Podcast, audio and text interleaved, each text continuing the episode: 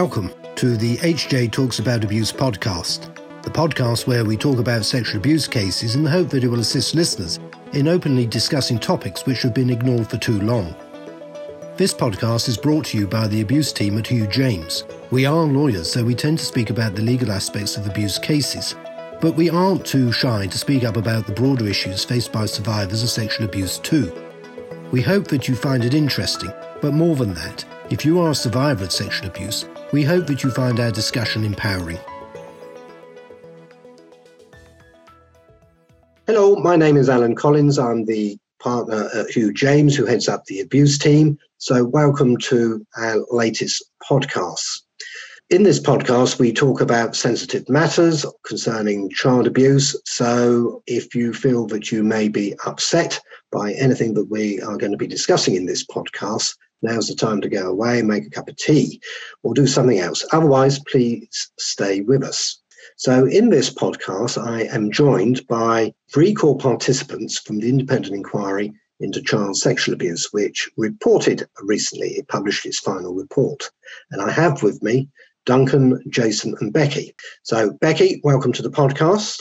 Thank you. Thank you for having me. Pleasure. Hi to Jason too, and thank you for joining us. Thank you. Thank you. And last, by no means least, we've got Duncan. Hi, Duncan. Hi, Alan. Thanks for having us along. Thank you very much. So, as I said in the intro, we're going to be discussing the report that has recently been published by I C S A. I C S A was established by the government quite a few years ago when Theresa May was Home Secretary. An awful lot has happened since Theresa May mm. was Home Secretary. And of course, when I C S A published its report, it coincided with the resignation of Liz Truss as Prime Minister, or she announced her resignation to be more precise. So it all happened on the twentieth of October twenty twenty-two. And I'm sure in many, many years' time, when there are general knowledge quizzes, questions will be asked, what happened on the twentieth of October twenty twenty-two? Two very important things happened. We had the resignation of a Prime Minister, but many would say the most important of the two developments that day was the fact that I C S A published its report. So the report was a very comprehensive one, I, I would like to say, that made a whole series of recommendations to try and address the many injustices that relate to child abuse as regards why it happens, how it happens, how it's dealt with. And of course, the central part of all of that are the victims or the survivors of child sexual abuse. And this is where our core participants, Duncan, Jason and Becky, come in. So let's get the show on the road, and I'll stop talking. And I'm going to ask each one of you to perhaps describe for a moment or two what it was like to be a core participant. What was a core participant? So let's start with Becky. Uh, it was hard work being a core participant, and as uh, evidence that obviously we gave as a group, it entailed me telling my story, what happened to me, why I felt the need to be a part of it, why I felt that mandatory reporting was necessary, and the difference I thought it would make. So there was that. And of course, each time you tell your story, a little bit of you is affected by that, or can be. Um, now, can I interrupt you? And for our audience, it's fair to say that you are, without having to go into the detail, because it's not necessary, you are a survivor. I'm a survivor. Yes, absolutely. Yeah. Yes. Yeah. And so there was lots of evidence to give, and not just individually, but as a group. And we had academics as well that were part of that group. So not everybody that was a part of our core participant group were survivors. Some of them were academics, some of them were elders with, within the high control religion I was a part of. And there was also the evidence against, from the Christian congregation of Jehovah's Witnesses, you know, against mandatory reporting, I would say, in my opinion. And so we had to wade through that as well. And all of us were full-time working, we had families, you know, we had our ordinary routine as well as fitting in to, so, you know, it was hard work, Alan. To be yes. fair, it was worth it for the end result, if that makes sense. Exactly. And we'll come back to that end result in a moment. So I'm going to pass on to Jason now and see what Jason has to tell us about being a core participant. yeah, for me, it's, I haven't had any direct impact with child sexual abuse, but I, I have a good understanding of Jehovah's Witnesses and the background to Jehovah's Witnesses and their policies and procedures from a, a number of years of experience of collecting data relating to how Jehovah's Witnesses handling handle child sexual abuse. Talking about that subject is, is never comfortable. It's always a, a difficult subject, and, and trying to get information and trying to gather that information and explain it in a way that people can understand, because the Jehovah's Witnesses religious group is, is quite a complex one, one, especially in the way that they deal with child sexual abuse. So, uh, yeah, for me, it's been an interesting one, but it's also not been a, a very comfortable one either. Okay, thanks for that. And we'll come back to that. Duncan. I'd uh, go along with what's been said so far in terms of the effort put in, a lot of time spent trawling through a lot of a lot of paperwork, wading through evidence, trying to extract the, the meaningful points. But also I'd, I would add it was an eye-opening experience. For mm. me, certainly, I had always imagined that the particular group that I'd been a part of, in, in common with Jason and Becky, Jehovah's Witnesses, I'd always imagined that, that we were kind of isolated and special and different. The experience at I C S A suggests that actually the same themes recur across many religions, and mm. essentially the more high control the religion, the more danger there is to children is is the thing that I took away. Yeah, I agree. Yeah, thank you for that. So you've all had the opportunity now to read the report that was published on the twentieth. And what do you think struck you most, either positively or negatively? Okay, so as a solution-focused therapist, I have to look at the positive first, okay? Mm. I have to practice what I preach. So the positive from the report is that I'm really glad it recommends mandatory reporting. I found it was good that it looked at the cost of not having mandatory reporting. So I think it mentioned that the Home Office estimates that it's, as a society, in one year, it costs us ten billion. So survivors cost the healthcare. Yeah. Now, I have experience of that working in a big university hospital, working in healthcare. And um, there's been occasions where somebody with mental health challenges comes to the hospital, in their view, the board's view, too many times. And I learned working there that some hospitals will ban patients if they start costing them too much. Right. So survivors cost the healthcare system, so that's a direct cost.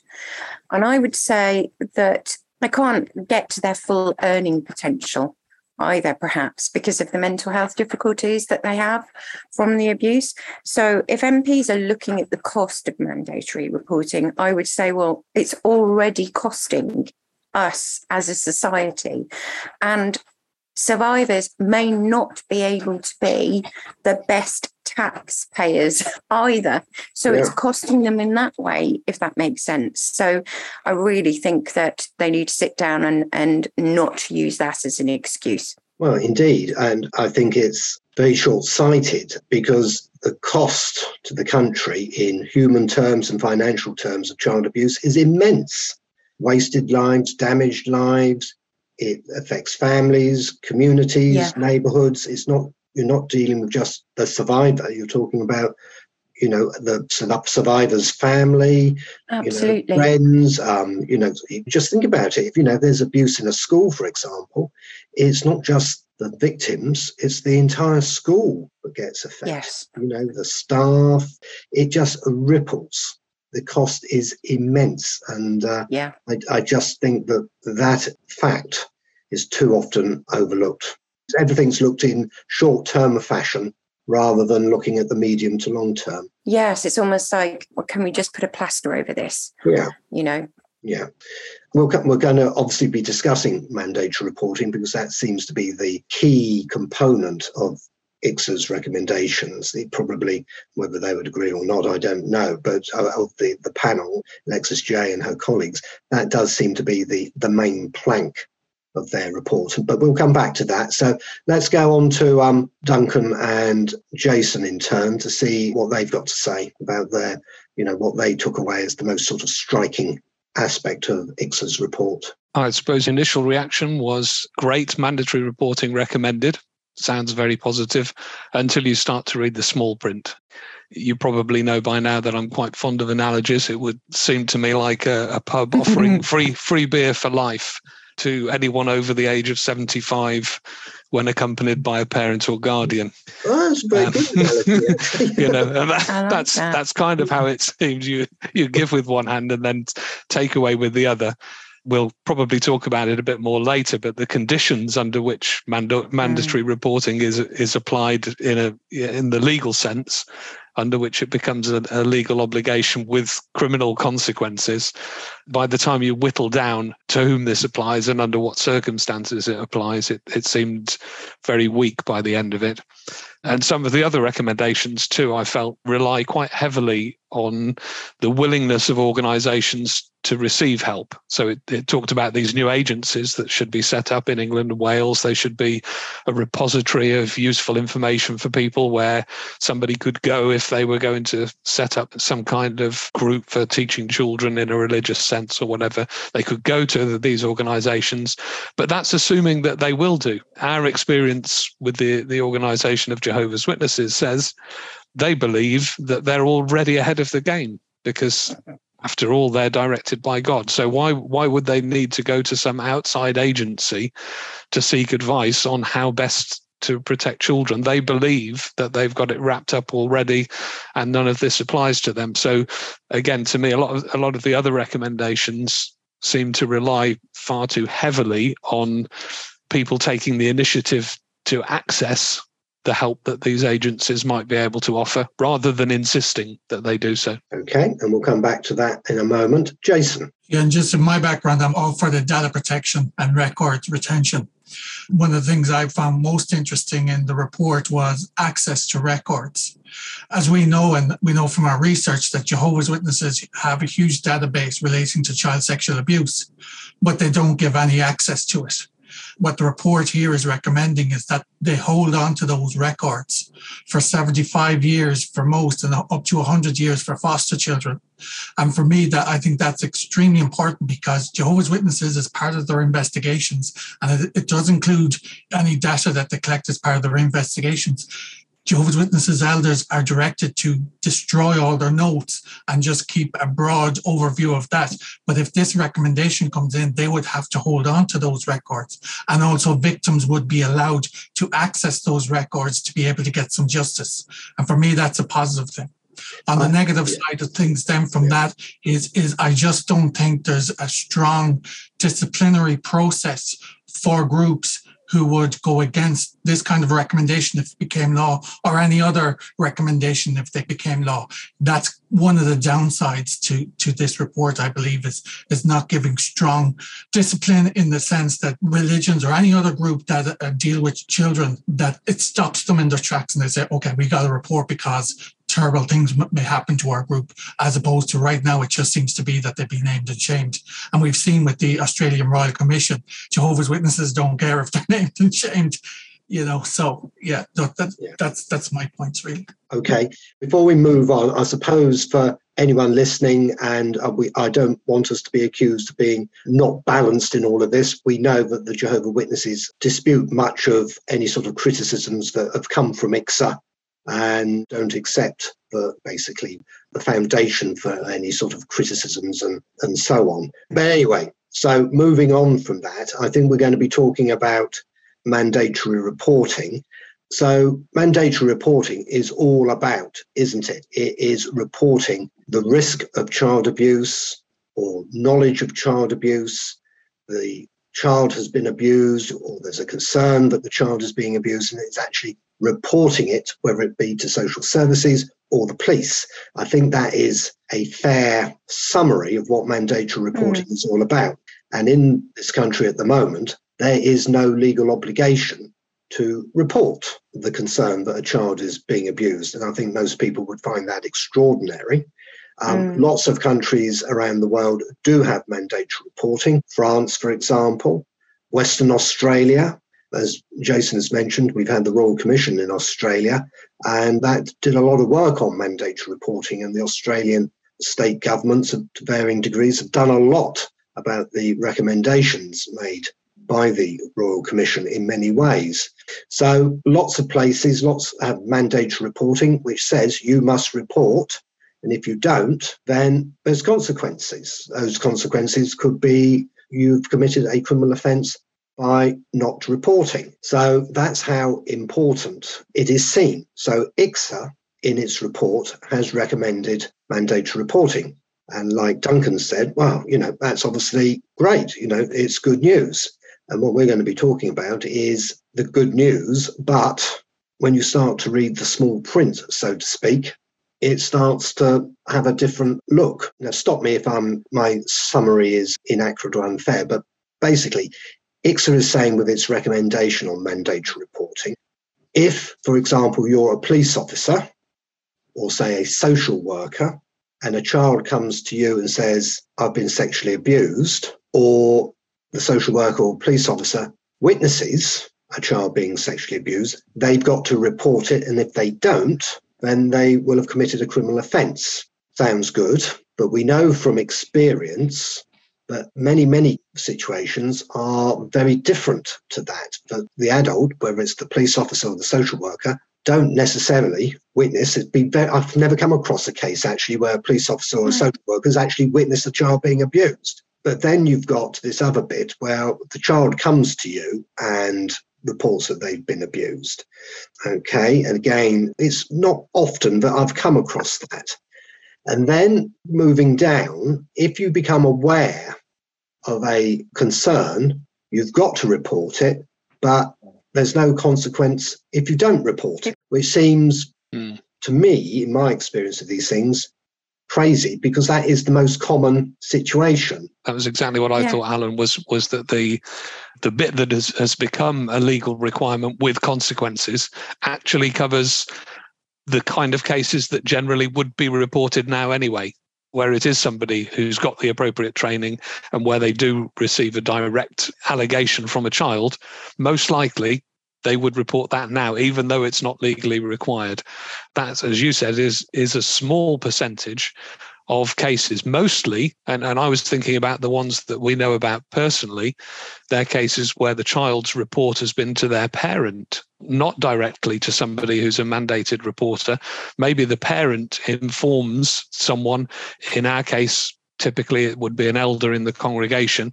So then you've got the debate over, first of all, is that person a mandated reporter? Do they have a, a direct position of trust relative to the child? There'll be all kinds of debate about that.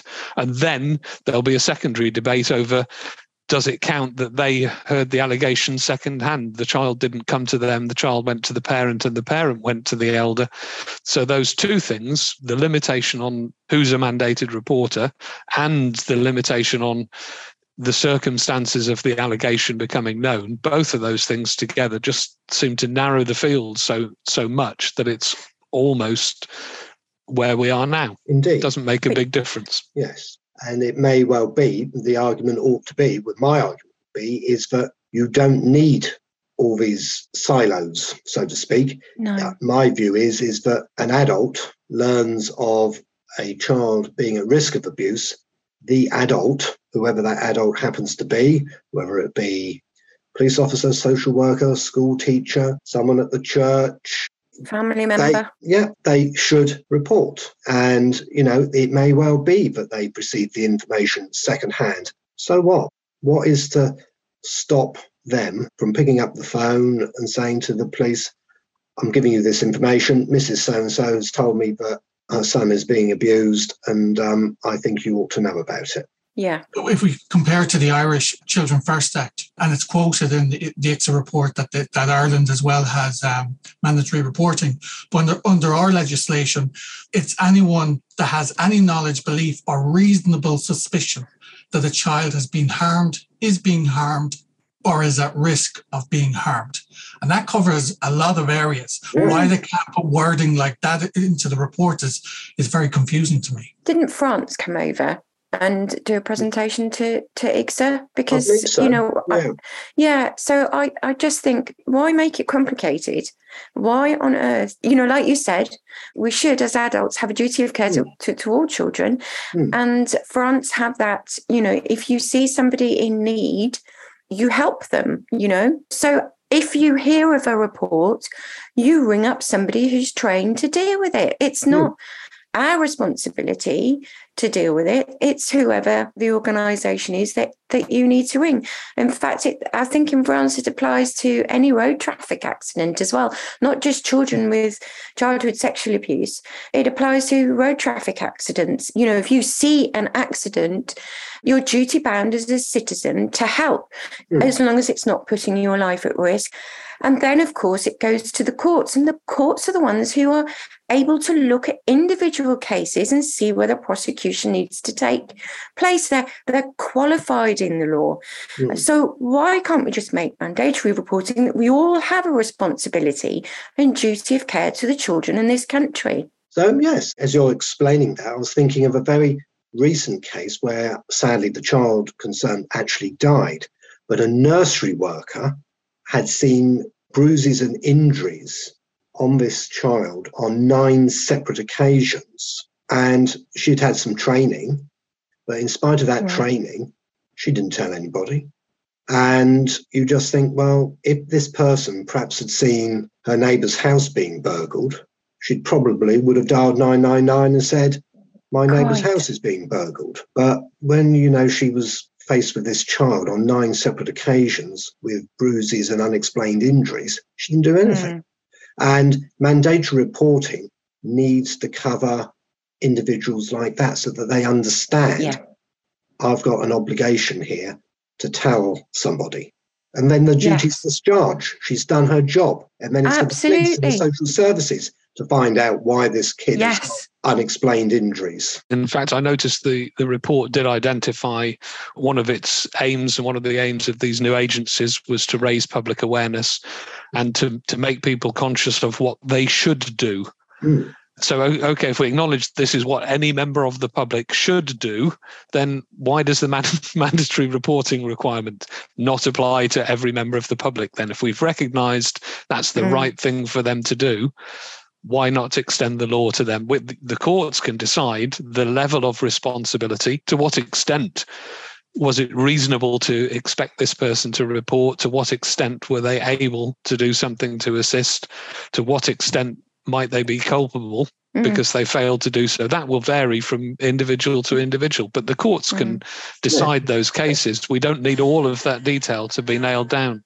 No, exactly. Yeah. Just on the on the requirements for a mandatory reporter, I think once you narrow those requirements, it gets very confusing for mandated reporters to figure out, well, is it for me to report or is it for someone mm. else now, and who is to report?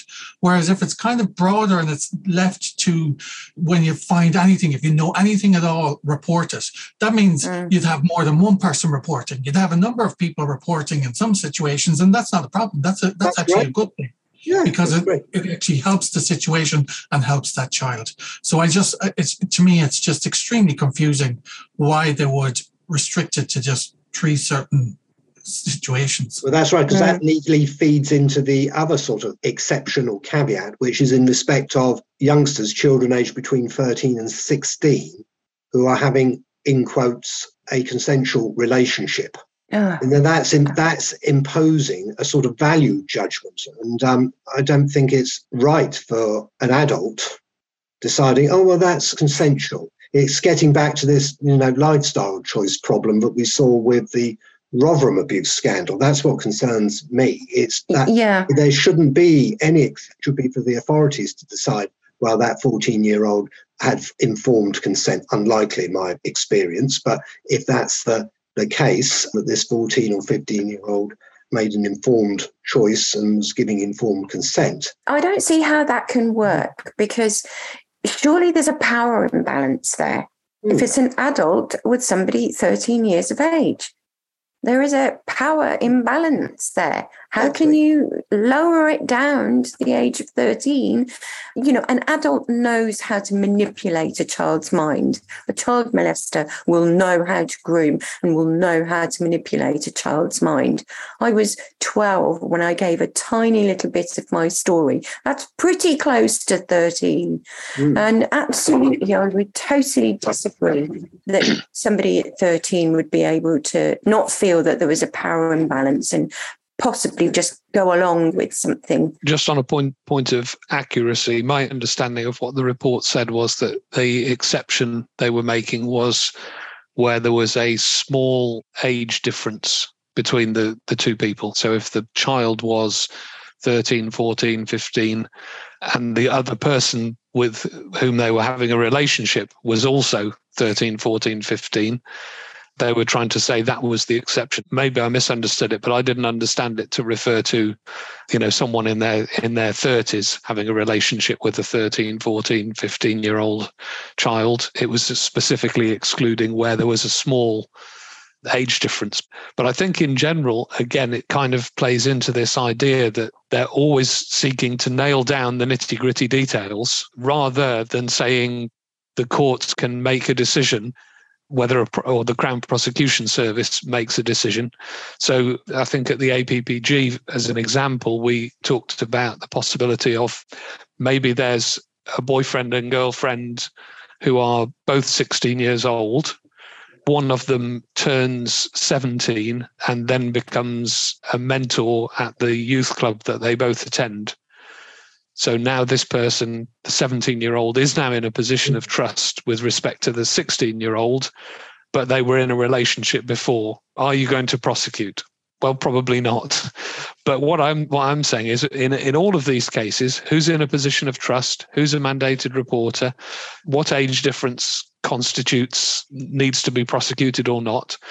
Those are all things you need to decide on a case-by-case basis. So um, let yeah. the law be broad in it in its compass, and let the Crown Prosecution Service make sensible decisions to say, actually, in this case, we don't need to apply the law. We don't need to make a prosecution because it's not in the public interest to prosecute a seventeen-year-old whose girlfriend is sixteen just because he got promoted to be a, a supervisor at the youth club. That doesn't make sense, even though by the letter of the law, officially, he's now in a position of trust. It, yeah, and I understand entirely where you're coming from, Duncan. I'm, I'm sort of thinking of some of the cases that I've dealt with where the survivors still struggle to see themselves as victims because of the effectiveness of the grooming that they mm, were subjected yeah. to. They were fifteen, sixteen, say. They came from very difficult backgrounds, and they were befriended, in quotes, by, say, mm. a young man in his early twenties. And the grooming then obviously developed into something far more serious. And, you know, these individuals end up going to prison and serving very long sentences. And we're all familiar with Rotherham and Telford and all those cases where there was a lot of this. So I'm curious as to whether I C S A had any of that in mind when they are recommending mm. this exception, because the victim survivor would, would be saying, oh, yes, I um I gave informed consent at the time. And it was only some years later that I realised that I was being exploited, exactly. even, though, even though they still struggle to accept, in yeah. my experience, that they were exploited. So I can I sort of understand why I C S A is keen not to sort of criminalise that sort of two sixteen-year-olds and a sixteen and a seventeen-year-old and so on. But again, it's imposing great power on an adult to say, well, mm. I think they were consenting, therefore I don't need to report it. Because mm. actually, let's just say you had a fourteen and fifteen-year-old. Yeah. Well, actually, should that really be going on? What is actually going on? Yeah. Again, I would say make the reporting broad, make the scope of who's a mandated reporter broad, make the, the circumstances under which you make a report broad, and then you can, you're involving expert people with training early on in the process instead of leaving it to an amateur to look at the scenario and say, do I need to report or not? The answer's simple. Yes, you need to report. Then somebody who's trained, somebody who's an expert with experience will look at the circumstances and, and they might decide, good that you reported, but in this case, a prosecution isn't necessary. Well, that's all fine. But that errs on the side of safety, doesn't it? Exactly. This is why we need M Ps involved with this, because they need to put pressure on local government and councils to have those social workers that are trained to deal with this sort of thing. Because unfortunately, at the moment, social workers are coming out with no training at all to deal with childhood sexual abuse. They don't know what to look for. They don't know how to deal with it. So this is why we need this pushing through so that we can get action as quickly as possible for children. It's shocking to think that we even need to have this debate. We even needed to have an inquiry that went on for seven odd years. Do we need mandatory reporting or not? Why should that even be a question? You know, surely the answer is obvious. Yes. And surely the answer is obvious that it's all of us. All adults are required to report. Well, that's only where I would come from. That's my own personal view. Yeah. Yeah. I just think of all the cases that I've dealt with over the years. Had someone picked up the phone, a lot of trouble could have been avoided, avoided and a lot of lives saved and so on. And of course, there's many cases also where the concerned neighbour has reported, but then no one has done anything with that information. You think, well, that yes. is just crazy and so wrong. Yeah, yeah. And I, I think, you know, if this goes through, if the government push this through, there's going to be more discussion around it. There's going to be more training, you would hope anyway, around looking for signs of childhood sexual abuse, more conversations around it. You would hope that by bringing in social workers that are trained to deal with this, they would pick up on a report that's made to them. And I would also hope that this would help parents to have those conversations with their children. I mean, because I was sexually abused, for example, from a very young age with my children, I mean, a very natural conversation. You know, these are your toes and this is your tummy and this is your bottom, and nobody touches your bottom unless your mum or dad is there, if you're seeing a doctor or whatever. You would hope that this would bring in conversations around that sort of thing, where midwives would be talking about this sort of thing with, with new parents. And maybe this conversation would be had in school. There's a law, you know, this is, you know, you can talk to somebody, they will listen to you, so that it just limits. I'm not stupid enough to think this is going to stop childhood sexual abuse. We have laws against murder. But what I would hope is that we would have this training. It would be spotted earlier. The signs, the behavioural signs would be spotted earlier. And therefore, it would limit the damage, because it wouldn't be going on for so long. Because at the moment, I think the age is around twenty-six. That, that an adult may, it might even be older than that, that comes forward to say what, what happens to them. So children would feel they're in a safer environment. They've got somebody they can actually go to. Exactly. And I think it's also about actually, because what's lacking is accountability and empowerment. Yeah. And interesting that the Victims Bill currently in Parliament, which is supposed to give victims greater purchase in the justice system, specifically excludes accountability. So the bill says basically you've got these rights, but if these rights are not followed, doesn't matter because there's no accountability. Yeah. And you think, huh? Yeah. This is an ideal opportunity for the politicians actually to kick the Victims Bill into shape and actually think, well, why don't we bolt on to the Victims Bill mandatory reporting? You know, they've got an yes. ideal opportunity. They've got an yes. ideal opportunity now, you know, in the coming yes. coming months. And, you know, they can look at these questions and these issues and decide, well, actually, there should be accountability. I've had conversations with a lot of people on my social media that have D M'd me. I have lots of conversations with wherever I go. Wherever I go, if I'm having my hair done, whatever, I talk about mandatory reporting. You know, that's what I'm known for talking about.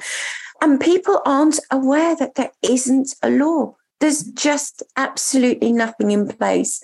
And when you think of, and I got Duncan to do the maths for me, but when you think that there are half a million children each year that are sexually abused, so the longer the government don't do anything about this law, you know, making mandatory reporting, making it law, each day that goes by, that's one thousand three hundred seventy children, more children that are being abused. And I think to myself, what do I have to do to get the members of parliament to understand that? I mean, do I have to get that? I mean, half a million children each year is five and a half Wembley stadiums. Mm. Do I have to line up half a million pairs of shoes? That's children under the age of sixteen, because some of those would be booties. Some of those would be baby grows. And it's shocking that as a nation, when we've been waving the flag for the Queen, We have not been considering the fact that we do not have a law in this country that protects children and gives them a voice. On that note, Becky, I think we'll bring this particular podcast to an end. I think we will resume our conversation on I C S A in its report in another podcast. On that note, I'd like to thank you, Becky, Jason and Duncan, for taking part in this podcast. As always, if there's any thoughts or questions about this podcast or any of our podcasts, please do get in touch and please do join us again for our next podcast. Thank you, everyone. Thanks, Anna. Thank you. Thank you for listening to this episode of H J Talks About Abuse. You can subscribe to our podcast on iTunes, Spotify, or your favourite podcast player. If you'd like to speak to us about something you've heard today, we'd love to hear from you. Email us at aboutabuse at h j talks dot co dot u k.